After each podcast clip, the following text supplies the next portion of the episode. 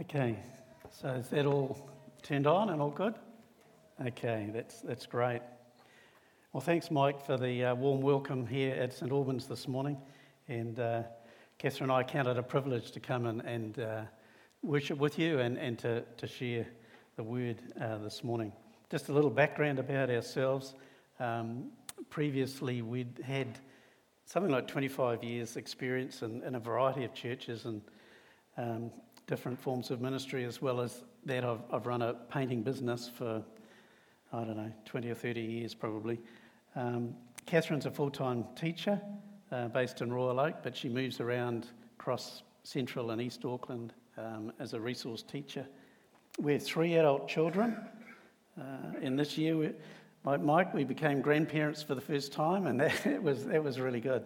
In fact, my daughters, who are the two older ones, um, individually came up to us and said, Look, I don't think you better count on us. You know, it was sort of like, he, he's, he's the one, he will be the one that um, produces grandkids for you. And so it's turned out, but that was um, very exciting three months ago. So we have a little three month old, and his name's Eddie.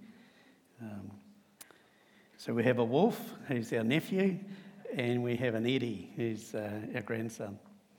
So um, I'm currently registered with the, the union as a, a, Baptist pastor, but primarily this past year, 2020, my responsibility has been to oversee the, and manage the redevelopment, our building um, at Laingholm Baptist Church. It's the furthest Western Baptist church in Auckland, and um, we, have been taking part in a $1.2 million build, so it's been um, exciting but pretty full on to, um, and, and we're, we've 95% completed, so we have an opening on the uh, 14th of March um, uh, just to, to get underway.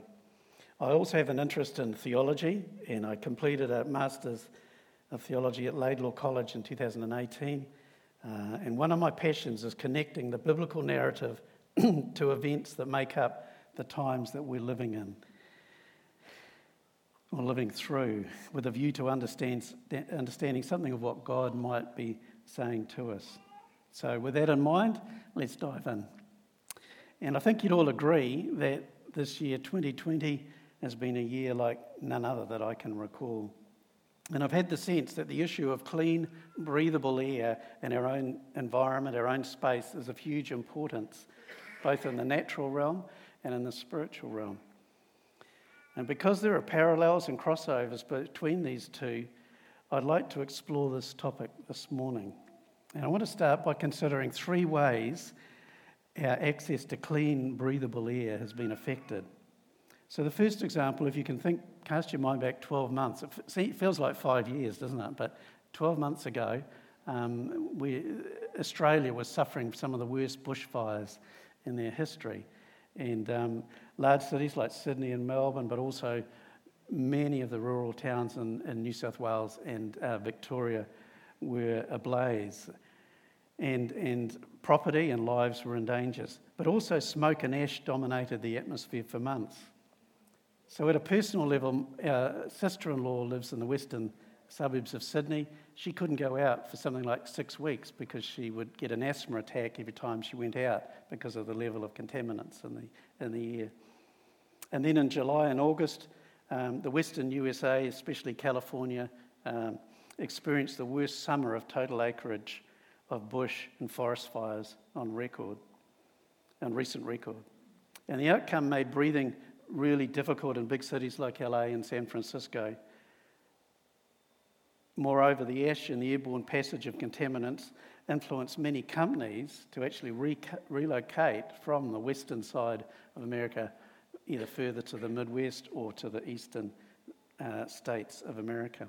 So that's the first example. And the second example is the one obvious one that we add into the mix COVID. A virus that is airborne and passed on as air droplets by simple close proximity to a, an infected person is not new.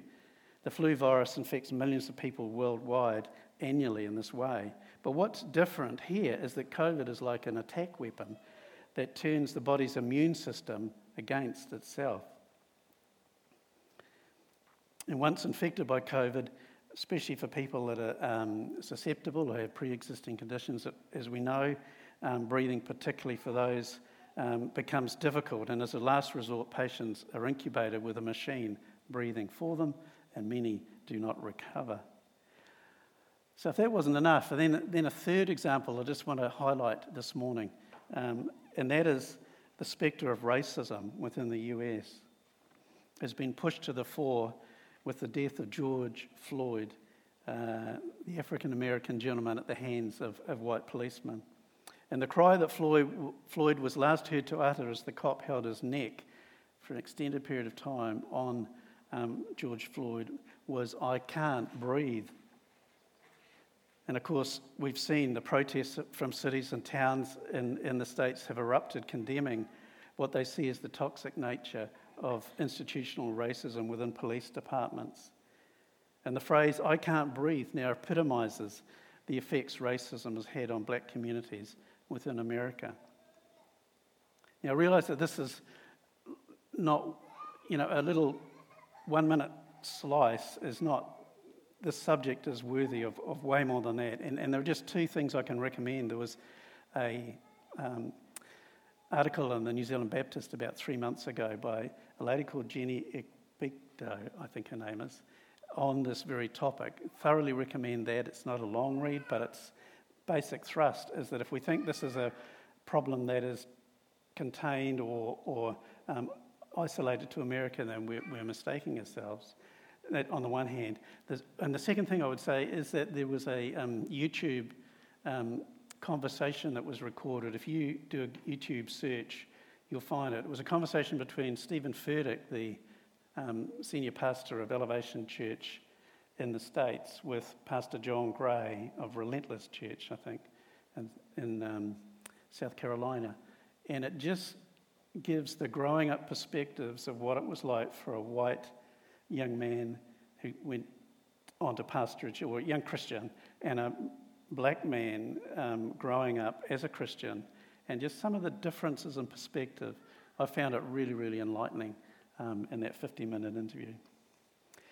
But anyway, at three levels, there appears a significant disruption to humanity's ability to access clean, breathable air free of viruses and contamination. And as I indicated earlier, often what happens in the natural realm has a counterpoint to what is happening or potentially happening in the unseen realm. Because as Paul notes in 1 Corinthians 15 45 to 47, he says, As it is written, the first man, Adam, became a living being, the last Adam, a life giving spirit. The spiritual, however, was not first, but the natural, and then the spiritual. And the first man was of the dust of the earth, the second man from heaven. And this quote in Corinthians is, of course, referring to the final stages of creation when God breathed his ruach, his spirit or breath, into Adam and he became a living creature. Genesis 2 7. So, first in the natural, then in the spiritual. In other words, Adam was formed first of the dust of the earth, the natural, and then God breathed his spirit into Adam's lungs and he became a living being, a spiritual being.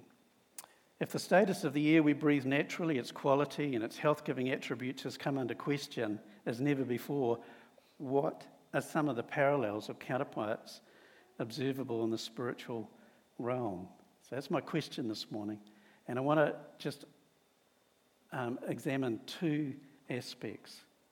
And the first is the power of the breath of God to transform lives. You know, as Christians, we're reliant on the breath of God, aren't we? Um, the Spirit who has come to live within us to reveal Jesus and to enable us to glorify Him. Just as Adam and the breath of God entered him, he he became a living being. So we who have received the Spirit have been born anew into a living kingdom in which Jesus Christ is Lord. The upper room experience of the disciples, in which Jesus breathes upon the disciples and says, Receive the Holy Spirit, echoes Yahweh's breathing of life into Adam in Genesis. And at the same time, it foreshadows the outpouring of the Spirit at Pentecost. And Acts 2 1 to 4 records the coming of the Spirit. The tongues of fire were accompanied by speaking in tongues. A heavenly language spoken and heard by the Jewish diaspora visiting in Jerusalem for the special feast. And each one heard their own language spoken.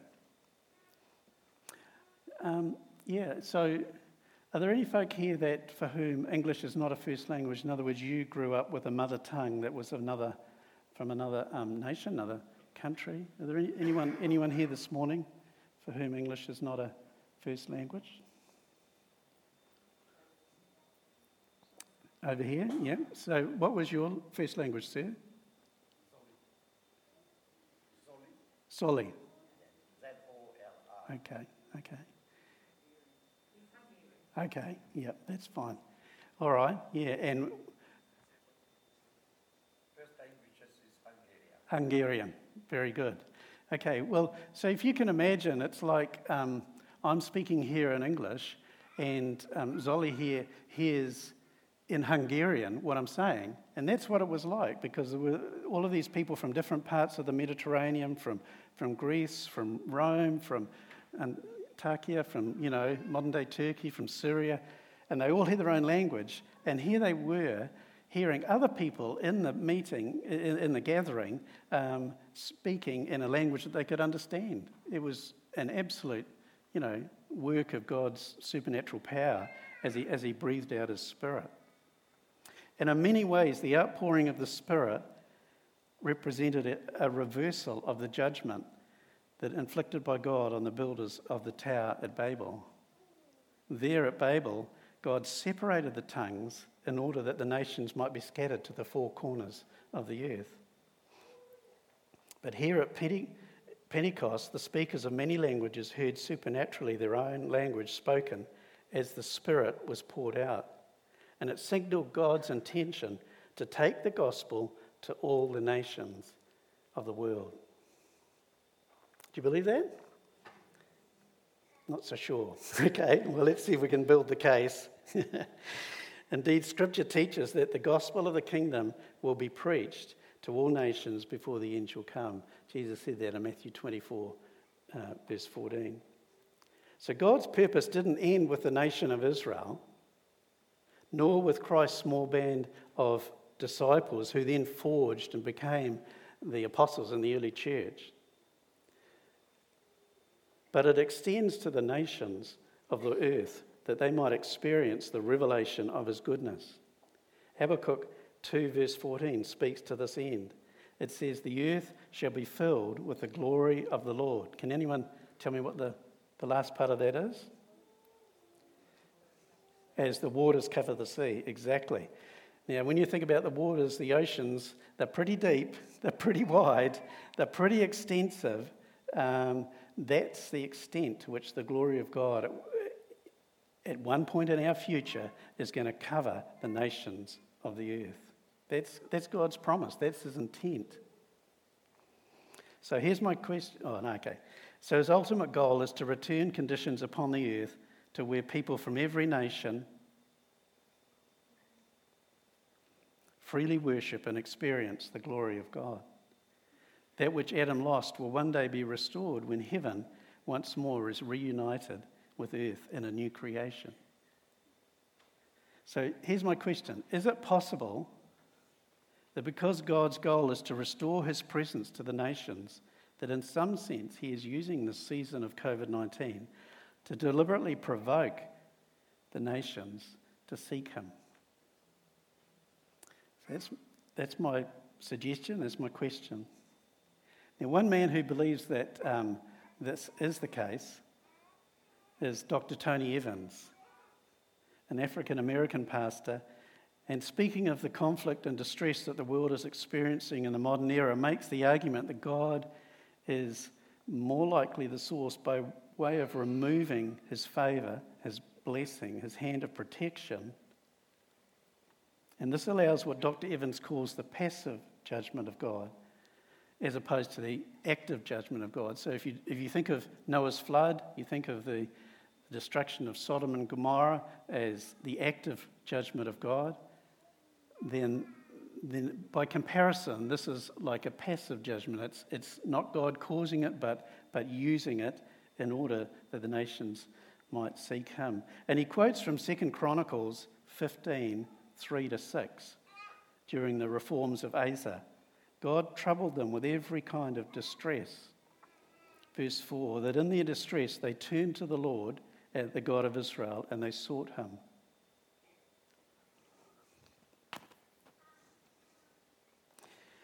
So, we who are living through this season of COVID has been anointed to be his image bearers to a tired and a hurting world, yet sometimes we're the ones that stand tired and hurting ourselves. It's okay to be not okay has been a theme that we've heard repeatedly through 2020. And when we're in this place, Jesus offers hope and rest, for his burden is easy and his yoke is light. And his word is to come unto me, all who are weighed down and heavy laden, and he will give you rest. And that's his invitation for those of us in that place this morning. If it was the breath upon the early church that made them come alive by the power of the Spirit, surely He is just as able to come alive in the same way in you and me. You see, the breath of God holds within it the power to produce transformation in workspaces and meetings and acquaintances with people we meet, family, just about anywhere. The same power, Scripture says, that raised Jesus from the dead now lives in you. That's His breath. That is all about transformation. So that's the first thing that I think this comparison highlights that the breath of God has been poured out, continues to be poured out, and ultimately will bring about the, the culmination of God's purposes uh, for the age. But the second thing a focus on the air we breathe highlights in the spiritual is that God is giving his people eyes to see and hearts to perceive the enemy's strategies. You know, the Apostle Paul describes Satan in Ephesians as the prince of the power of the air, doesn't he? The prince of the power of the air. And people living at around the time that Paul wrote that had a very stratified view of how the world was. There was life on the earth, there was life in the air above the earth, and there was an afterlife that was under the earth that they called Sheol. So it kind of split it into three um, categories, as it were. Human steward of the affairs of the earthly realm, the stratosphere or the air above the earth was the habitation of angels, both good and bad, of demons and evil spirits. And Sheol was the place of the departed spirits of humans. So, back in 2019, um, in September, uh, St Albans Baptist group were heading to Israel, and uh, my brother had uh, phoned about a year before and said, Would you be interested in coming along? And of course, we, we definitely were. And so we joined the group um, in Tel Aviv and uh, piggybacked, as it were, along with the group of the folk who, um, who made a 10 or 11 day. Miriam was there and, and uh, Bart, and um, yeah, it was, it, it, was absolutely fantastic. A really, really exciting and, and a wonderful time. But one of the places that we visited was the remains of the Qumran community in the Judean desert and it was destroyed by the Romans in about AD 70, about the same time as they had destroyed Jerusalem. They just kept on going um, down south and, and, and destroyed the community.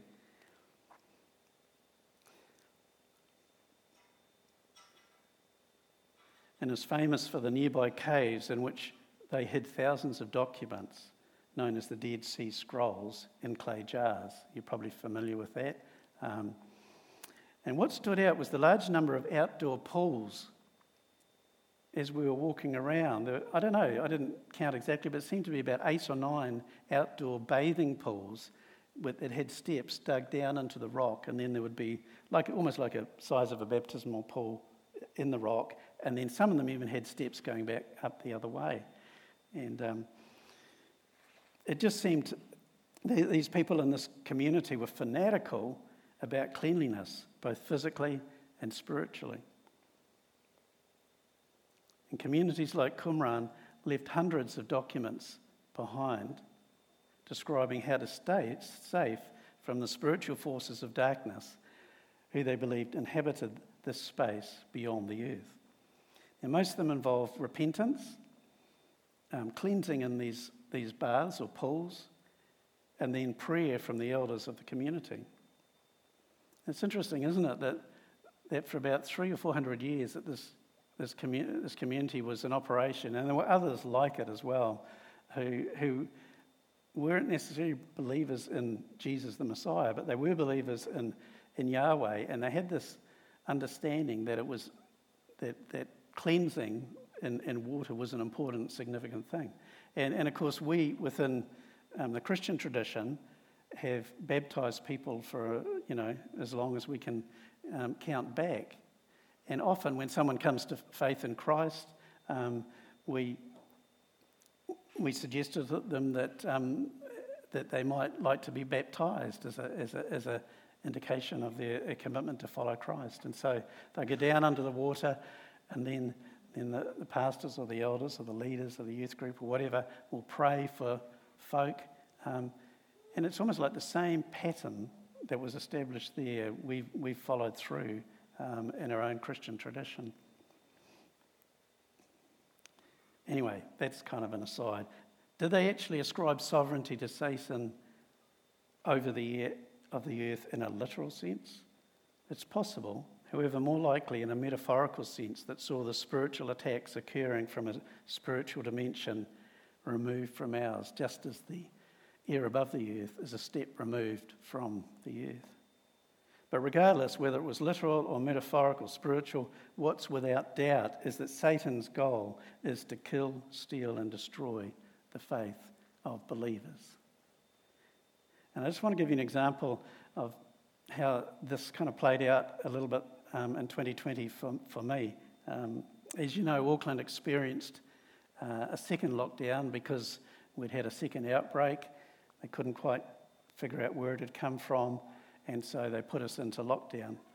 And I found that particularly hard because um, having come out of the first one and then gone basically back to level one, and we were able to go to rugby matches, we were able to go out, and we had church again, we were able to meet um, for fellowship, and so on. Um, and then to suddenly go back into lockdown, I find it, found it quite um, challenging.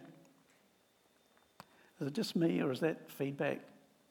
Can you hear that from there, or is it just I'm hearing it from here? You're okay. That's well? Okay. Um, and so I found that my, my confidence in the Lord and, and in the future uh, took a, a bit of a hit. And if you remember, I was managing this project, you know, um, with significant amounts of money, and, and people um, all of a sudden who'd committed to give suddenly didn't, and, and, and, and some have since come on board and so on. And so that's not been a problem since. But at the time, it kind of was. And um, it just seemed like the life of God was being squeezed out of me. Well, one morning in my devotions, the Lord spoke to look up Isaiah 43, and especially verse 17. And it's all about the crossing of the Red Sea. Remember where the um, Israelites came to the Red Sea, God parted the waters, they go across on the, on the dry land. And the Egyptian army, it says, were draw- that God had drawn out the Egyptian army and it just struck me like never before how the fact that God had out snookered the deceiver, out snookered the enemy by th- getting them to think that, that they were safe and going out across that passage that the Israelites had used. And then, of course, boom, came down and they, they, they, they were all drowned. And as I was thinking about this and just considering it, in my mind, I had this picture of this giant python like a huge snake. And in the spirit, I felt that it had got so close to me that it was like crushing the life out of me. And immediately God spoke again and he said, You're going to have to crush the head of the snake. And of course, that's a passage from Genesis 3:15. Don't you love it when God uses scripture to speak scripture into you? And I have to say, this sort of thing of God speaking in this way is not altogether normal for me, but, but this was like remarkable, and, and I knew what he was talking about. And so I began to take authority and come against this dark force. And I realized that, like the Egyptian army, it had been drawn out and been exposed to the light in order that it might be taken down. And from that point on, things began to turn around. They didn't happen in an instant, but they did begin to happen. And it's interesting that the promise in Genesis that the offspring of the woman shall crush the head of the serpent clearly refers to Jesus, the Messiah. But it also goes on to say that the enmity will continue between, in other words, for all, I take that to mean for all generations, the enmity will continue between Eve's offspring and the serpents. That's you and me at times having to do battle with the forces of darkness. You know, we're living in complicated and stressful times in which the enemy of our soul wants to destroy the thing that God is doing in and amongst us. And so, recognizing his strategies is the first step to overcoming. And taking authority against them enables the Spirit of God to once more breathe fresh hope and life into our lungs. And yet, you know, sometimes taking authority doesn't necessarily have to involve a conflict. Often it does, like in that instance. But sometimes it just takes the form of treating ourselves with a degree of kindness that better reflects God's view of ourselves. I want to read a poem from a friend of mine, Lisa de Jong, and uh, it just really sums it up better than I can say. It's called A Love Note. I want you to write yourself a love note, a story of the spirit that lives in you, rises up, defies opposition. I want you to write the inverse of everything that you've been told that hurts, limits, keeps you sold out to the opinions of others. Who do you know, even amongst those who truly love you, who, do, who see you truly, who do, who do not see you through a lens imperfect? You are everything to the one who perceived you before you stood up, this one calling every day your name that you might live unto yourself. And know that when the darts come out of the night, you have a shield and a counterpoint to every word that isn't true. That you have comfort when strength is in short supply, encouragement when to show up smiling takes every ounce of will. I want you to write yourself a love note.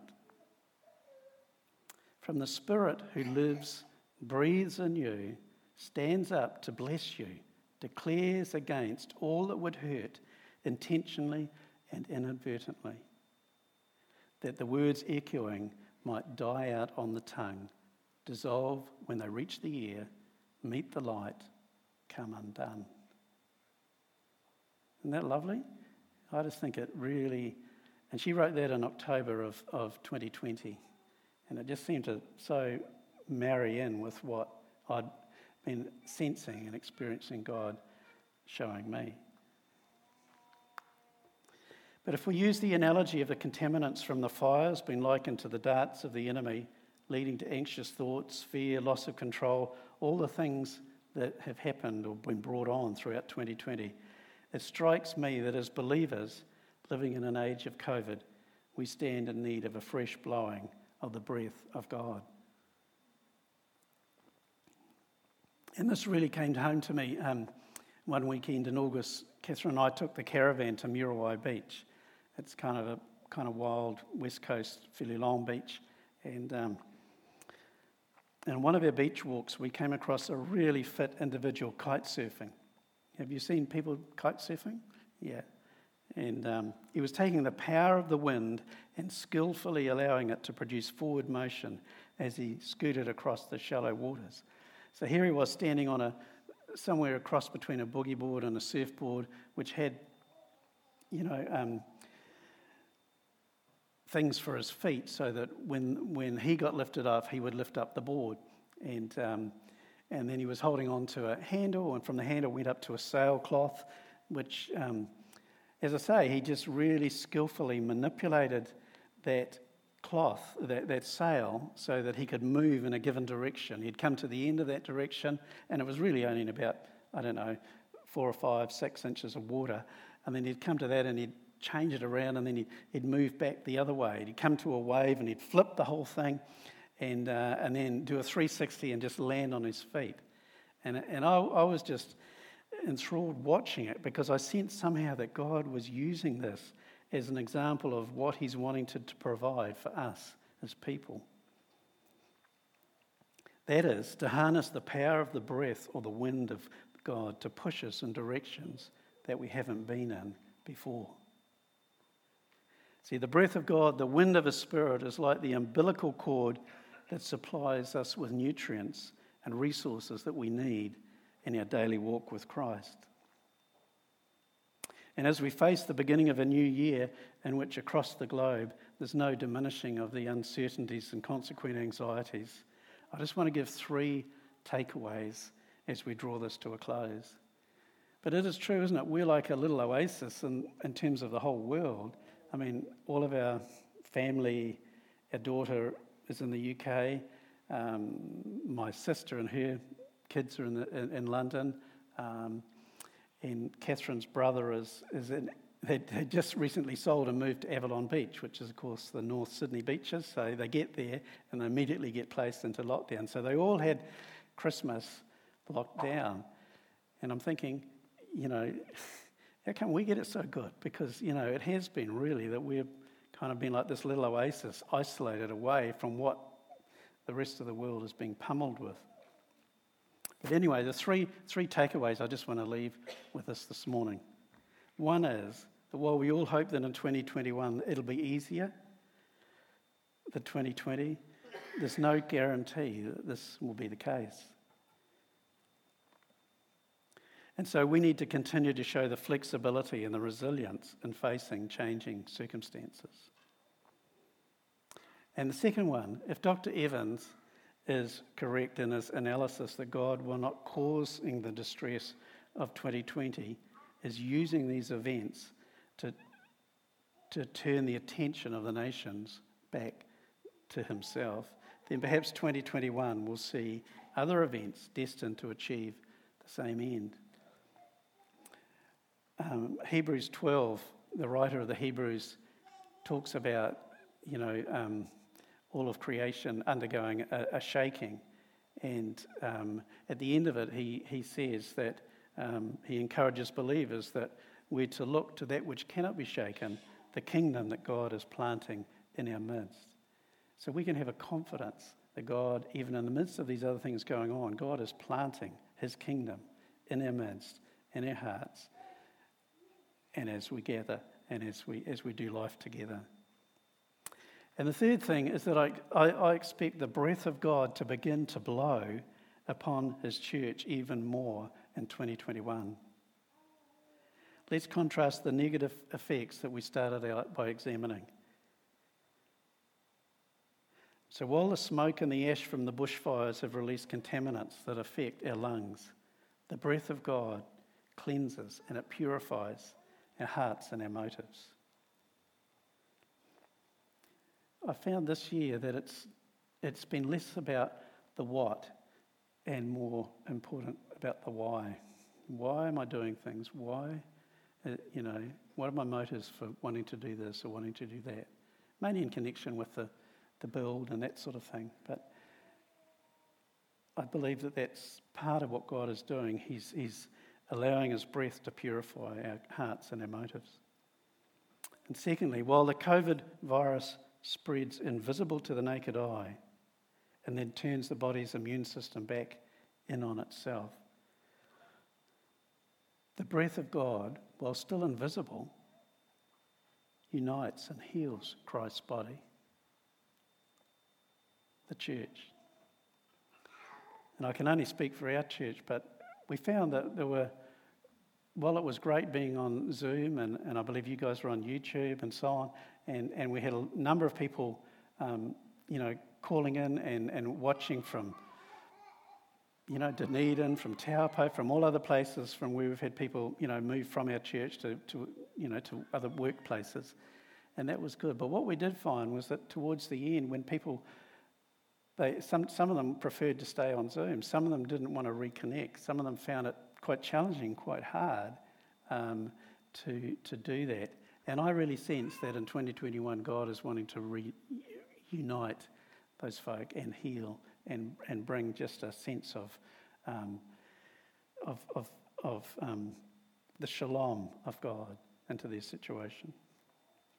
And thirdly, while the spectre of institutional racism has been highlighted by the video of the death of George Floyd, the breath of God carries with it the capacity to restore dignity and respect into the heart of every human being. For the biblical narrative not only condemns racism, which it does, but declares that we have all been made in the image of God. And one day, like a vast army, will surround the throne of God from every tribe, every language, every people, every nation to worship and to serve our God. Amen? Amen. Why don't we stand and, and if the music team could come back, I'd just like to pray and then uh, hand it back.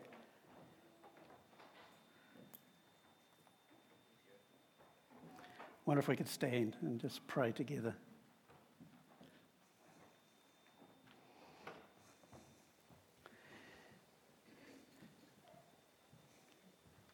Heavenly Father, you set the, the galaxies in space and you hold the planets in motion and, and you uphold all things by your power, by your mighty hand. And Lord, as we stand at the close of one year that for so many of us has been really challenging, and before we embark on 2021, we, we humbly recognize our need for the breath of God to create fresh life and hope in each one of us. And for many of us, that well has become dry, and we stand in need of your refilling. Lord, we just ask that individually we'll, we'll be willing to allow the breath of God to search us, to try us, see if there's any wayward thing that we're hiding in our heart. Lord, help us to surrender it to the work of your cross. And finally, breathe upon each one of us fresh vision, I pray, for 2021. Let us rise up on wings of eagles to see with your perspective. And having seen from your perspective, have the courage and the faith to outwork your calling upon us. Truly, we're a blessed people who've been called to walk with you, the living God. Amen. Amen.